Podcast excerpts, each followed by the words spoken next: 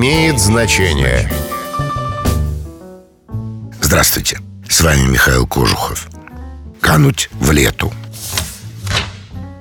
Лето – река забвения. В Древней Греции она считалась одной из пяти священных рек, протекающих в подземном царстве Аида.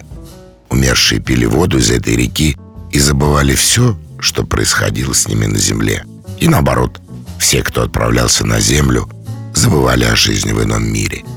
Отсюда и пошла крылатая фраза «кануть в лету», то есть быть забытым, бесследно исчезнуть. И память юного поэта поглотит медленное лето, писал Пушкин в поэме Евгений Онегин. Фразеологизм употребляют не только по отношению к человеку, но и по поводу художественных произведений и даже обычных вещей. «Кануть в лету» может популярная некогда песня, а может и потерянный пульт от телевизора. С вами был Михаил Кожухов. До встречи. Имеет значение.